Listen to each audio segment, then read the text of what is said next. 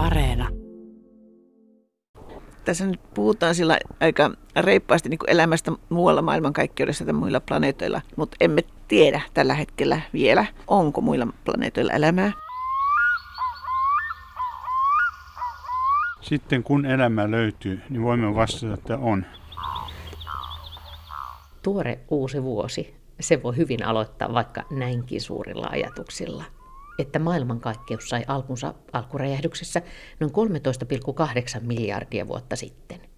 Ja sen verran merkittävästä tapahtumasta oli kyse, että siinä syntyi sitten kaikki, mitä maailmassa on. Kaikki aine, kaikki energia ja kaikki luonnonlait, jotka ovat siitä lähtien ohjanneet aineen ja energian käyttäytymistä. Ja aika.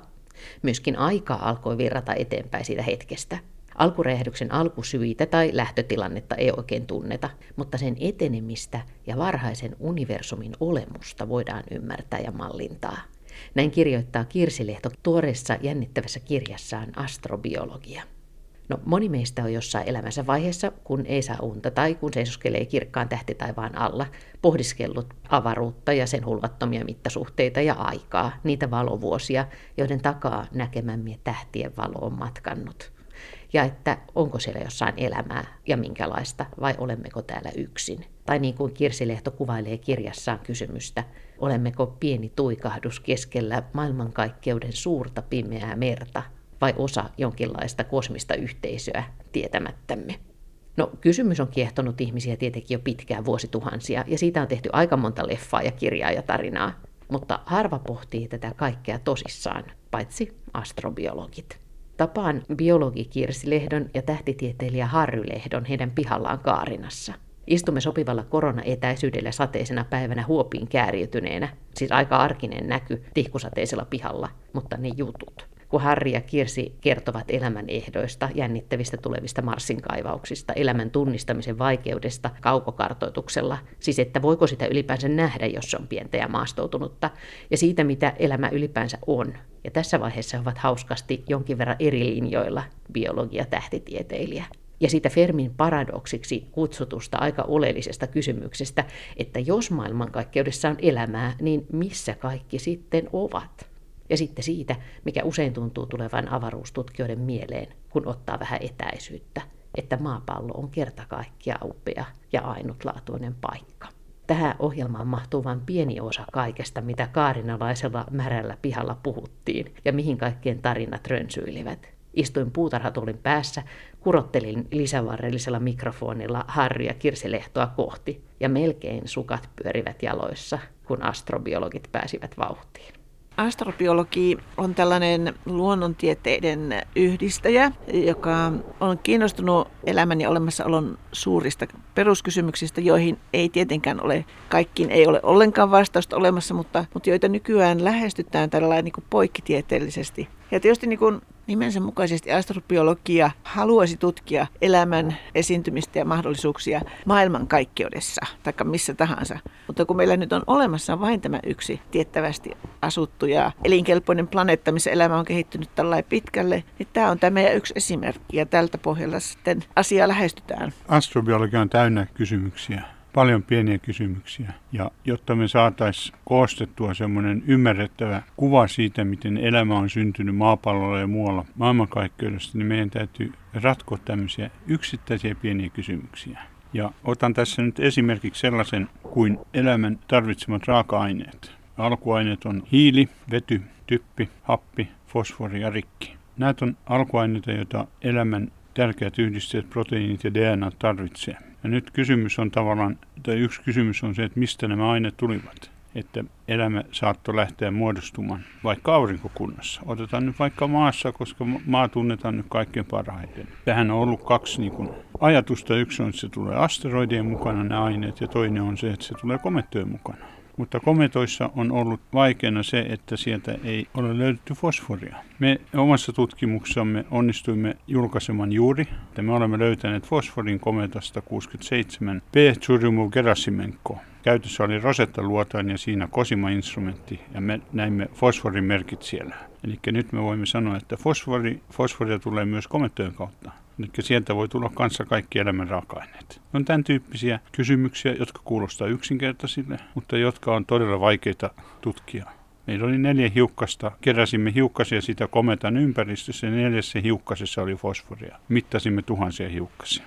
Harri tässä esitteli tätä yhtä meidän omaa viimeaikaista tutkimusta, mutta tarvii myöskin pitää mielessä, että tämmöisten hyvin kaukaisten asioiden tutkiminen on ikään kuin semmoista palapelien kasaamista. Kasataan pieniä pieniä palasia, koitetaan rakentaa kokonaiskuvaa, mutta meillä ei tietenkään ole niin mitään mahdollisuutta tai syytäkään väittää, että tämä on juuri oikea vastaus, vaan että tämä on niin yksi reitti, miten, miten ovat päätyneet tänne. Komettojen kohdalla kometot tavallaan edustavat tämmöistä aurinkokunnan hyvin varhaisimpia vanhimpia kohteita, eli niiden kautta myöskin saadaan niin tietoa siitä, että miten aurinkokunta tavallaan rakentui, mitä oli se kemia, mitä, mitä silloin oli olemassa ja tapahtui ja mikä oli käytettävissä.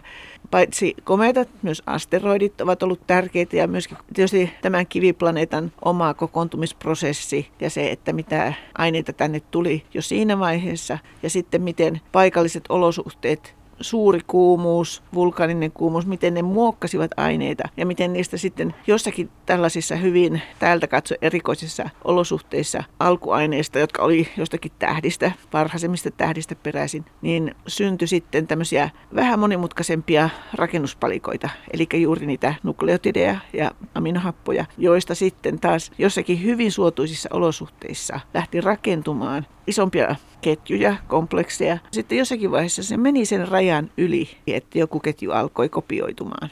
Ja siinä on varmaan semmoinen pitkäkin hämärä vaihe tai harmaa alue, missä kemia muuttuu koko ajan monimutkaisemmaksi ja jossakin kohtaa se sitten alkaa muistuttaa hyvin alkeellista itseään ylläpitävää systeemiä ja sitten aletaan siirtyä elämän puolelle. Ja tämähän on yksi näitä älykästä lajia, eli ihmistä pisimpään kiinnostuneita kysymyksiä, että mistä elämä tuli ja miksi. Ja vastaus alkaa selvitä, että geokemia, äitimaa, tuotti sen joskus. Niin kuin Kirsi Lehto sanoi, että meillä on vain tämä yksi maapallo, jossa me nyt voidaan miettiä näitä asioita, niin onko niin, että, että maapallolta yritetään katsoa täällä olevista ääriolosuhteista jotenkin sitä, että mitkä on ne rajat, missä elämä vielä niin kuin pärjää, miten kylmässä, miten kovassa paineessa, miten kuumassa. Kyllä vain näin on. Eli maapallolla on haettu nyt niin kuin aika tarkkaan ja sitkeästi elämän olosuhteita tai näitä elämän selviytymisen rajoja kaikista mahdollisista olosuhteista. Ja nähty, että suunnilleen kaikkialla maapallolla, missä on sulaa vettä, edes jonkun verran, niin elämä pystyy selviytymään. Pystyy selviytymään jopa Atakaman autiomaassa tai Ikiroudessa, missä oikeastaan ei ole sulaa vettä, tai sitä on hyvin vähän. Myöskin maapallon suurimmissa paineissa Marianien hauden pohjalla Etelämantereella, Etelämantereen niin hyvin kuivissa ja kylmissä olosuhteissa elämä säilyy siellä kiviseinien sisällä. Mutta silti nämäkin maapallon-olosuhteet ovat vielä miedompia kuin mitä ne ovat esimerkiksi Marsissa tai mitä ne on Venuksessa. Maapallon olosuhteet ovat niin kuin ihan erityisen harvinaisen sopivat tämänkaltaiselle elämälle. Joo, tämmöinen yksi jännä paikka, mistä on löytynyt elämä, joka on hyvin kuiva, ovat asfalttijärvet. Maapallolla tunnetaan kolme asfalttijärveä. Yksi on Los Angelesin keskustassa, ja sitten Venezuelassa on yksi, ja sitten kolmas on Trinidadissa. Ja olen ollut mukana tutkimassa sitä Trinidadin asfalttijärveä. Se on läpimitalta noin puolitoista kilometriä. Aamulla täytyy mennä katsomaan, koska päivällä se alkaa upottamaan ja, ja sinne ei ole kiva joutua, koska sieltä ei sitten pääse pois. Se pinta on siis yön jälkeen vähän kiinteä, pehmeä kuitenkin, ja sitten iltapäivällä, kun aurinko on lämmittänyt, niin se on paljon pehmeämpi. Siinä ympäristössä ei ole vettä juurikaan. Se on yksi maailman kuivi, kuivimpia paikkoja. Se on kuivempi kuin Atakama. Ja me löysimme sieltä elämää sieltä järven niin kuin hiilivetyjen joukosta. Se oli kyllä hyvin vaikeaa löytää, kun ne hiilivedyt sotki sitten aika paljon analyysiä, mutta sieltä löytyi kaikki päämikrobityypit esimerkiksi. Eli niissä olosuhteissa löytyy myös elämää ja nämä olosuhteet muistuttaa vähän Titanin olosuhteita. Tosin Titanissa on vähän kylmempi, siellä on miinus 180 astetta, mutta ne järvet, jotka Titanissa on, ovat hiilivetyjärviä. Etania ja metania ja, ja sitten typpää mukana. Se on nestemäisenä siellä samantapainen ympäristö. Eli ei olisi hirveä yllätys, jos Saturnuksen titankuulta löytyisi kanssa elämää joku päivä. Mutta sitä ei olla ihan heti hakemassa. Tämä tavallaan avattaa mielen siihen, että meidän täytyy niin kuin olla varovaisia siinä, milloin me suljetaan pois niin kuin elämän mahdollisuus, koska elämä voi yllättää meidät olemalla semmoisissa paikoissa, missä ei uskottu sitä olevan. Joo, tähän Harrin visioon tuosta Titaanin mahdollisesta elämästä tai elinkelpoisista olosuhteista tämmöinen taas skeptikon näkökulma, että Titanissa todellakin on olemassa organista kemiaa, hiilivetyjä, mutta sitten se Titanin ongelma sillä tosiaankin on, että lämpötila on hyvin kylmä. Ja tämä nyt sitten taas liittyy tähän elämän perusominaisuuteen, että elämä tarvii toiminnallista kemiaa ja kemian toiminnallisuus taas riippuu lämpötilasta. Eli jos on kovin kylmää, niin ei juuri mitään tapahdu. Toisaalta on myöskin sitten niin, että tämmöinen niin kuin organinen kemia ei kestä kovin korkeita lämpötiloja. Eli tämmöisellä meidän elämänkaltaisella organisella kemialla on niin kuin aika tarkka sopivan lämpötilan alue. Se on vähän niin kuin se kolmeen karhun ja kultakuturin satu. Että kultakuturi pystyy ottamaan sieltä karhujen talosta vain juuri ne asiat, jotka on niin kuin hänelle juuri sopivan kokoisia. Ja näin ollen niin näitä maapallon olosuhteita kutsutaankin näin astrobiologien kesken kultakuturiolosuhteiksi, koska ne on niin kuin just oikein. Me puhuttiin jo äsken siitä, että, jos yritetään selvittää tätä elämän mysteeriä, niin voidaan etsiä maapallolta niitä äärimmäisiä olosuhteita. Onko sitten niin, että yksi vaihtoehto on myös se, että lähetetään jotain eliöitä avaruuteen ja katsotaan, miten niille käy? Kyllä, toi on yksi vaihtoehto ja, ja semmoista kyllä niin kuin astrobiologian kokouksissa ja päivilläkin niin kuin aina jotkut puhujat ehdottelevat. Mutta toisaalta on niinkin, että jos ne lähetetään hyvin alkeellista elämää ja se kun ei pysty niin kuin lähettämään mitään viestejä itsestänsä, niin eihän me tiedetä kuinka sille käy. Sitten myöskin on tämmöinen seikka olemassa, että ainakin tällä hetkellä kansainvälisesti noudatetaan tämmöistä planeettojen suojeluperiaatetta. Eli emme katso niin kuin välttämättä oikeudeksemme viedä maanpäällistä elämää mihinkään. Siis bakteerit ja arkit on kestänyt kuusi vuotta avaruutta, mutta ne on aika erikoistunut näihin voimakkaisiin olosuhteisiin. Karhukaisilla ja jäkälillä on semmoinen ominaisuus, että kun ne joutuvat avaruusolosuhteisiin, ne kuivattavat itsensä. Ja silloin kun ne on kuivuneina, niin ne kestää pitkään. Ne on, ne on tosi sitkeitä veijareita. Mitä, mitä sitä ajattelisi? No en, en ajattele sitä, että niitä veisi toiseen planeettaan, vaan että, että elämä voi kestää aika koviakin, koviakin niin kuin säteilyannoksia avaruusasemalla ISSllä on aika paljon testejä tehty ja aikaisemmilla mittauksilla Mirille ja Skylabilla on tehty mittauksia siitä, että miten ne elämä kestää niin kuin avaruusolosuhteita. Ja ISSllä, siis kansainvälisellä avaruusasemalla, testataan myös sitä, että minkälaisiksi bakteerit ja virukset muuttuvat siellä avaruusasemalla kun ne pääsevät vapaiksi. Ja siinä mielessä me saadaan jotakin käsitystä siitä, mikä se avaruuden vaikutus on. Ensinnäkin niin kuin nollagravitaatio, mutta sitten myös kanssa niin kuin ultraviolettisäteily ja, ja muu voimakkaampi säteily, jota maapallolle asti ei tule. Elämän etsimisen kannalta nähdä maapallolla, että elämä on mennyt käytännössä joka lokeroon, missä se voi selvitä. Se ei ole, se ei ole sulassa laavassa, ei tiedetä olevan elämää vielä. Mutta kaikkialla muualla ilmassa ja maaperässä ja vesissä ja inhottavissakin paikoissa. Eli se, se niin kuin tavallaan viittaa siihen, että elämä on aika, ainakin maapallon elämä on aika aggressiivista sillä, että se valtaa kaikki paikat. Ja se on yksi juttu, mitä voisi ajatella, että tapahtuu myös muillakin planeetoilla, semmoisilla planeetoilla, mihin me ei koskaan päästä. Että jos elämä syntyy, niin se valtaa kaikki paikat. Mutta sitten toisaalta yksi toinen juttu, mikä täytyy muistaa, on tämmöinen hauska niin kuin ihmisen olettamuksia havaitsemisiin liittyvä ilmiö. 30 vuotta sitten tunnettiin vain yksi planeettakunta, se oli meidän aurinkokunta. Ja silloin oli aika voimakkaita ajatuksia joillakin tutkijoilla, että se on ainoa planeettakunta meidän linnunradassa nyt se on niin kuin romutettu se ajatus, me tunnetaan yli 5000 planeettakuntaa. Me ei tunneta vielä yhtään planeettaa maapallon ulkopuolella, ei edes muissa planeettakunnissa, missä olisi elämää. Mutta sitten kun ensimmäinen löytyy, niin veikkaan, että sitten alkaa nopeasti löytymään muita, kun ne piirteet, millä semmoinen elämä niin kuin tunnistetaan – se on taas yksi näitä ongelmia, niin ne selviää. Eli sitten huomataankin, että elämä on siellä muissa planeetoissa vähän niin kuin joka puolella. Siellä on joitakin planeettoja, jotka on parempia meidän tuntemamme elämän kannalta. Ja se on ne planeetat, jotka kiertävät tähteä sopivalla etäisyydellä, että vesi säilyy siellä nestemäisenä. Kutsutaan elämänvyöhykkeeksi ja niitä aletaan tutkia enemmän. Se voi kuitenkin olla, että elämä on tämän elämänvyöhykkeen ulkopuolella. Mä veikkaan, että kun elämä tulee löytymään, sitten kun se tunnistetaan, joku uskaltaa sanoa kunnollisilla mittauksilla, että tällä planeetalla on elämää, niin sitten ensinnäkin se kohtaa täyden yllätyksen, kyseenalaistamisen ja äimistyksen, Ja sitten toiset tutkijat menevät kammioihinsa ja huomaavat, että hetki, että mä oon nähnyt tämän ihan saman jutun. Mä en uskaltanut sanoa sitä siinä mun julkaisussa kaksi vuotta sitten, että toisen tähden ympärillä olevalla planeetalla oli kanssa tämä sama ilmiö. Sielläkin oli varma elämää. Ja sitten aika pian sen jälkeen tehdään uusia tutkimuksia ja sitten kestää kolme vuotta, niin me tunnetaan tuhat planeettaa, missä on elämää. Se tulee jossain vaiheessa räjähtämään. Mä toivon, että mä näen sen päivän joku päivä. Onhan se mahdollista.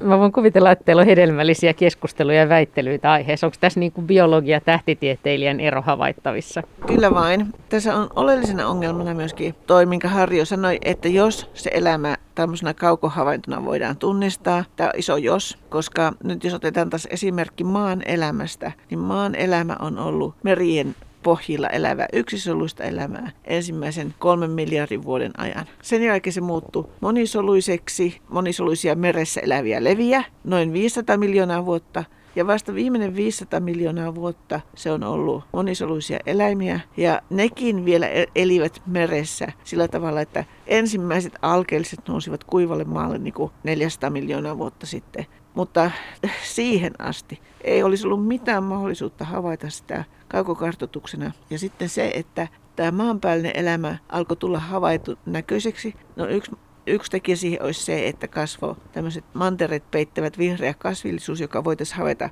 klorofyllin tai jonkun muun pigmentin spektristä, mutta mitään muuta merkkiä ei olisi niin kuin voinut kaukaa nähdä. Ennen kuin nyt vasta sitten viimeisen, sanotaan viimeisen sadan vuoden aikana, kun täällä on ollut semmoinen kummallinen laji, joka on keksinyt sähkön ja tämmöisen ylimääräisen energian, ylenpalttisen energian tuottamisen ja käyttämisen, josta voisi sitten näkyä jotakin merkkejä kaukaa. Muistatteko semmoisia hetkiä, että milloin te olette ensimmäistä kertaa katselleet taivaalle ja miettineet, että onko siellä, onko siellä elämää? Mä ehkä en koskaan katso sillä tavalla taivaalle ja mieti, että onko siellä elämää. Mä olin ehkä syntynyt jo silloin.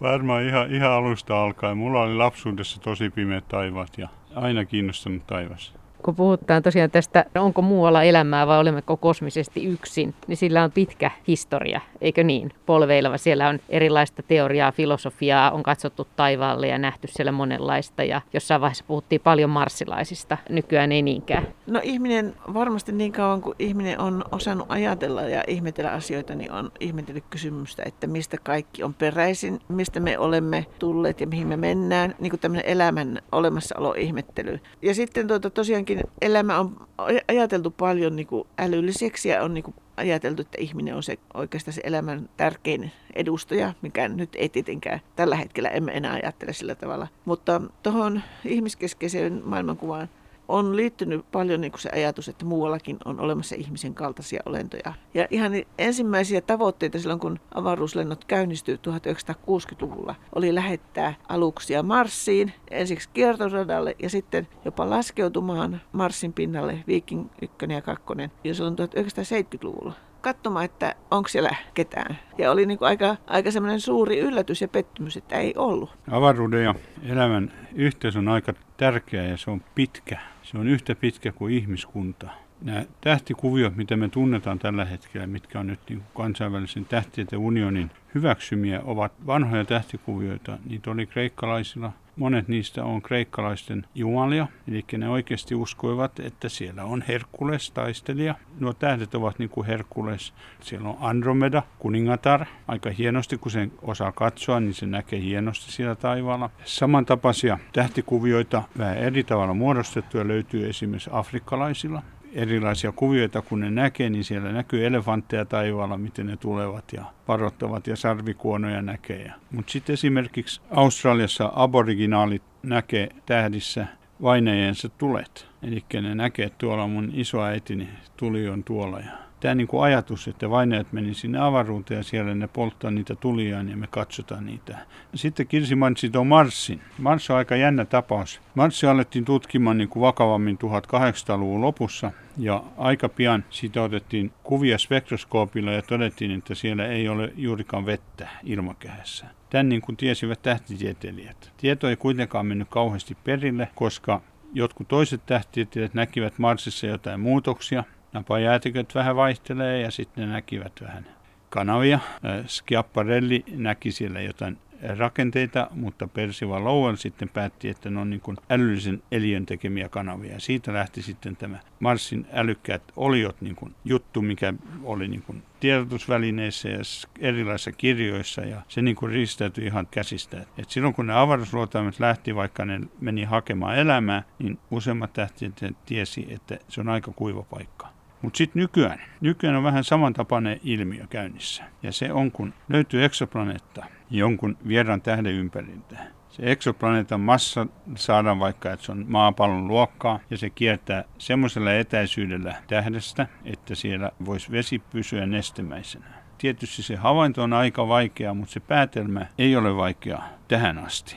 Mutta sitten lehdissä lukee, että no niin, siellä voisi olla elämää, siellä voisi olla järviä, siellä voisi olla... Ja niin kuin lopputulos on melkein aina, että se voisi olla paikka, missä on elämää. Mutta siinä on tehty niin monta oletusta välissä, että niitä ei oikeastaan sopisi tehdä. Niin sitten tässä on vielä tämä aikakysymys. Siis se, että kun katsotaan avaruuteen ja mietitään elämää siellä, niin sitten meidän pitää koko ajan huomioida aika. Että jos me esimerkiksi yritettäisiin tavoittaa elämää tai yritettäisiin tavoittaa jotain signaaleja, niin se kaikki on niin kuin samalla sitten historiaa. Tai jos me lähetetään viestiä ja saadaan vastaus, niin ne on meidän jälkeläiset tosi pitkän ajan kuluttua, jotka sen vastaanottaa. Näiden välimatkojen takia tosiaankin niin kuin viestittäminen tai signaalin saaminen voi tapahtua vain niin aika pitkien ajanjaksojen yli. Ja tämä sitten taas niin kuin tavallaan rajoittaa sitä, että kuinka pitkillä, pitkiltä etäisyydeltä me ollenkaan niin kuin teoriassakaan voitaisiin havaita tai ainakaan niin kuin saada semmoinen niin kuin vaihdettu viesti, joka helposti menisi niin kuin tuhansiksi vuosiksi. Ja näin olisi niin kuin rajoittaa myöskin tavallaan sitä avaruuden kokoa, mistä me niin kuin ollenkaan voitaisiin havaita elämän olemassaoloa. Harri on joskus laskenut näitä etäisyyksiä. Jos linnunradassa on riittävästi muita teknisesti kehittyneitä sivilisaatioita, jotka kykenevät kommunikaation, niin tämän meidän avaruuskuplan pitäisi olla alle 100 valovuotta. Silloin se meinaa, että jos tänään lähtee viesti, niin se kestää 200 vuotta tulla takaisin. Se on hyvin rajallinen alue. Me pystytään varmaan jokainen tähti, joka on 200 valovuoden sisällä, niin tutkimaan aika hyvin. Me tiedetään, missä ne on, ja me tiedetään, tai tullaan tietämään niiden planeettakunnat. Se ei tule tuo ole vaikeaa, mutta 200 vuotta on se aika pitkä aika, kun siinä ehtisi mennä jo muutama sukupolvi. Jos me rajoitetaan se satan vuoteen, niin siinä on ehkä kaksi sukupolvea voisi elää sen yli. Nuorena lähettäisi, niin lapsen lapset saisi viestin takaisin. Että siinä voisi niin kuin sisäinen puhe täällä maapallon pinnalla ja muisto siitä kuin tavallaan jatkua sinne asti. Mutta jos meidän linnunradassa on sivilisaatioita yli miljoona, niin varmaan semmoinen sata valovuotta olisi kuin ihan riittävä löytämään toinen sivilisaatio. Ja sitten kysymys vaan on, että haluaisi ne keskustella. Ja sitten on niinkin tämä, tavallaan tämä statistiikka menee tässä, että jotta tämmöinen toinen mahdollinen sivilisaatio olisi riittävän lähellä, niin se tarkoittaa sitä, että niitä yhteensä pitäisi olla paljon. Eli että jos niitä on olemassa niin kuin harvaksiltaan joku toinen tässä, tässä linnunradassa, niin se on sitten todennäköisesti siellä linnunradan toisella puolella tai ainakin nurkalla, niin että, että eipä satu haaviin. Tämä on nyt kuitenkin se kysymys, mikä meitä edelleen kiehtoo, että löytyisikö semmoista sivilisaatiota, jonka kanssa me voitaisiin olla vuorovaikutuksessa. Ja tosiaan ymmärrettävästi tässä on paitsi tämä etäisyys ja aikaongelma, niin myöskin voi olla tietynlaisia kielimuureja havaittavissa ja sitten se, mistä jotkut on myöskin kirjoittaneet, että kannattaako meidän ottaa yhteyksiä ulkomaan, ulkopuolelle täältä.